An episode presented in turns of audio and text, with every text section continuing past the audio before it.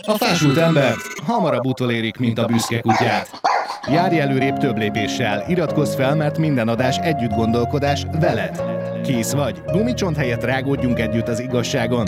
A büszke kutyán nincsen lánc, nincsen lánc. Tehát politikai és civil szervezetek sem támogatják. A mostani együtt gondolkodás témája, hogy hogyan állítsd meg a fejlődést. A címen jó eséllyel megrökönyödtél, mégis miért kellene megállítani a fejlődést, nem? Mi bajod lehet neked ebből? Vigyél ki sétálni, menjünk kocsikázni, ülj le egy csészeteával, vagy hallgass otthoni pakolászás közben, és megbeszéljük. Nézzük, hol hibázik az általános vélekedés, hogy a fejlődés mindig jó. Ebben segít a következő kis történet. Készen állsz az ember rapid meséjére? Gyerünk, nézzük a kezdet kezdetétől. Nyersen ette az ember a táplálékát, amit kezdetben megfogott, letépett, gyűjtögetett. Ezután rájött, hogy egy egyszerű kődarabból pattintott eszközzel sokkal hamarabb belejti a kiszemelt vadat. Az éles kődarabot később egy bot végére kötötte, ezzel még hatékonyabb lett. Sokkal nagyobb, sokkal erősebb prédát is meg tudott ölni, mint előtte. Mi több lévén hatékonyabb lett, képes volt ugyanezt többször egymás után megismételni. Vidhát ételt ezután nem csak a családnak, hanem a szomszédnak is, majd a prémet áruba bocsátotta a faluban. Kapott érte szép kavicsot, bogyót, gyümölcsöt, asszonyt, aztán munkás kezet, még több asszonyt. Később felfedezte a tüzet, fogta és a kőzetben talált érceket beolvasztotta, készített fegyvert, szerszámot, bilincset az asszonyainak. Még hatékonyabb lett és megalkotta a vagyont. Az enyém tied még többre sarkalta, mások fölé kerekedett, befolyást szerzett. Létrehozta az uralkodás fogalmát, aztán államot alapított. Az államát fenntartandó hadsereget szerelt fel, majd vallást teremtett, ezzel alapvető érzelmein a gyűlöleten és a szeretetten keresztül tartotta fogva népét. A fejlődést a hadsereg szolgálatába bocsátotta és megtámadott más népeket a fejlődés és a vallás nevében. Úgy döntött jobb, mint a többiek, neki több jár, ezért még többet vett el a népétől, és még több népet támadott meg, elfoglalván országaikat. Birodalma nőttön nőtt, vagyona duzzadt, akár csak az egója, így megteremtette a személyi kultuszt, hiszen az a halála után is tovább él. Örökösei kívánták a sikerét, vágyták a vagyonát, a megszerzett javakkal új rendszereket teremtettek. Új rendszereiket a fejlődés igájába hajtották, alkottak gépeket, járműveket, növelték energiaforrásaikat, nem osztoztak semmin. Az eszköz cél lett, az idea eszköz. Felfedezték, hogy létrejöhet egy világ a világban, társadalmuk a testen kívül virtuálisan is létezett már. E fajta valóságok elődeik álma volt, vallásnak hívták és sokféle volt. Mindet ugyanaz mozgatta, a világ már nem elég, a valóság túl kicsi, ezért meg kell haladja a térkorlátait. Elképzelték hát a fizikai léten túlit, amit aztán sikerült mesterségesen létrehozni. A fejlődésük eredményeképpen létrejött téren túli világban sosem látott gyakorisággal léptek kapcsolatban másokkal, miközben mind egyedül voltak. Magányuk nem kézzelfogható, kapcsolataik meta adatként tárolódnak el vége láthatatlanul sok vas őrizte burakban. Adatot adnak az adatról, vagyis saját magukról, elmondják mit, kit, mikor, hol, hogy, meddig és miért szeretnek. Még többet arról, amit gyűlölnek. Elemérzéseik fogjaivá válnak, önként adják sorsukat azok kezébe, akik ki a vége láthatatlanul sok vasdoboz és bennük a burok.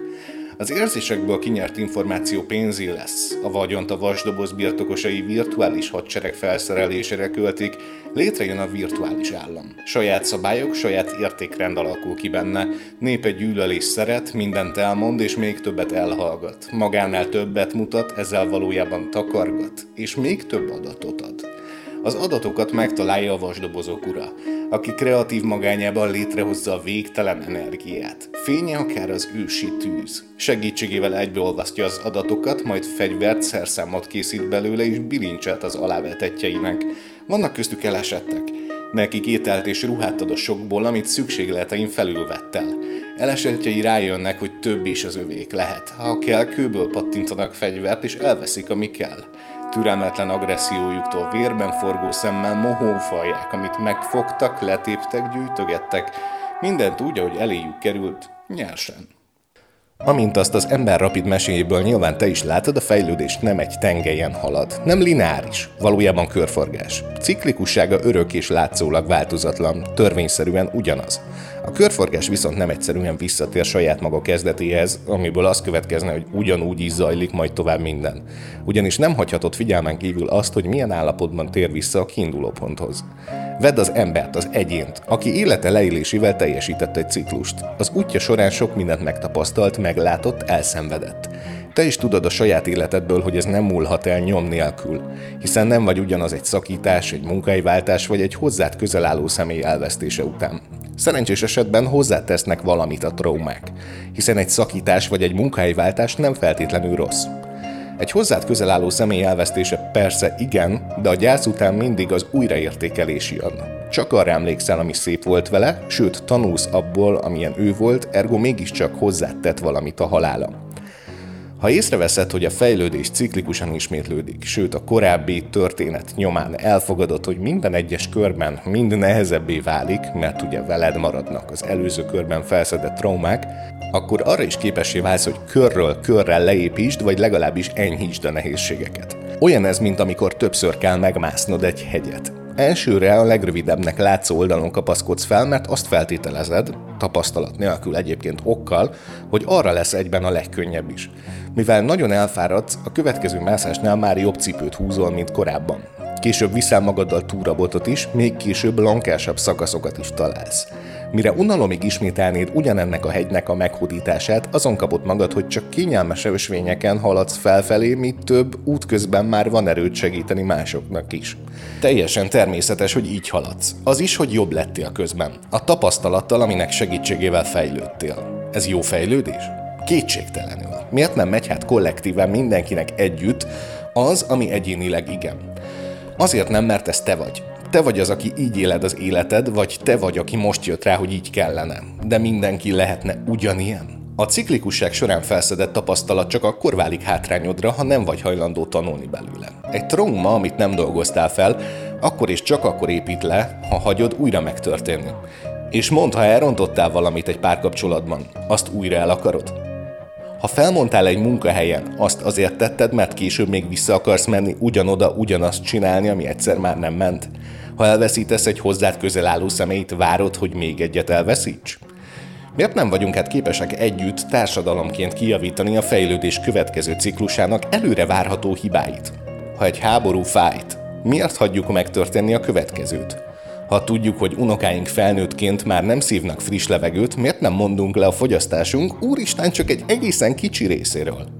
Miért lesz rajtunk úrrám újra meg újra a tapasztalat helyett a trauma? Fel kell venned a harcot, mert része vagy a kollektív felelősségnek. És rá fogsz jönni, hogy a lemondással több lettél. Társadalomként nem változunk, a sok ugyanazt csinálja ugyanúgy. Az egyén nem akarja ugyanúgy csinálni, mégis erőn felül kell harcolnia a változásért, és ahogy a hegyet másztad, kezdetben ugye nehézkesen, aztán egyre könnyebben, majd lett erőt segíteni másoknak, mindig van lehetőséged magaddal vinni valakit felfelé. A saját igazat szerint persze, tehát csak olyanokat, akik elfogadják azt. De még ha jó is az igazad, helyesnek is találják mások. Nyilván nincsenek sokan. Egy-két ember megy csak veled a fejlődésed útján, egy egész tömeget nem tudsz felhúzni magaddal a hegytetőre, csak azokat a keveseket, akikben van erő és akarat ahhoz, hogy végig melletted meneteljenek. Ne hagyd, hogy dühítsen a világ esztelen önpusztítása. Ne őrülj meg az országod működésétől, ne törjön le a városod lemaradása, a munkahelyed maradisága, az otthonod rendetlensége, a párod kritikus megjegyzése, a gyereket hisztie. Mert az nem te vagy, hanem a külvilág reflexiója rád. Neked egy nagyon fontos fegyver van a kezedben. Az akaratod, erőd, a társad felfelé a hegyre, újra meg újra, folyton ismétlődve. És csak rajtad múlik, hogy mindig ugyanabban a cipőben, ugyanazon az ösvényen, ugyanúgy mész fel, a soha fel nem dolgozott, egyre szaporodó traumáiddal terhelve, mindig valamivel nehezebben, vagy jobbra cseréled a bakancsot, észszel keresed az utat, és neki mész a feladatnak. Egy nagyon határozott cél, a hegycsúcs lebegjen a szemed előtt. Mi a célod? Csak azt nem mond, hogy a sok pénz. Persze azt is szeretnéd, de biztos, hogy ez a vágyad. Ha elképzeled, hogy nagyon sok pénzed van, mit látsz magad előtt? Egy széfet embernyi kazal bankjegyel, vagy saját magad egy drága autó volánjánál? Az utóbbit, ugye? Akkor mire is vágysz? A pénzre, vagy inkább a célra, amit megveszel rajta?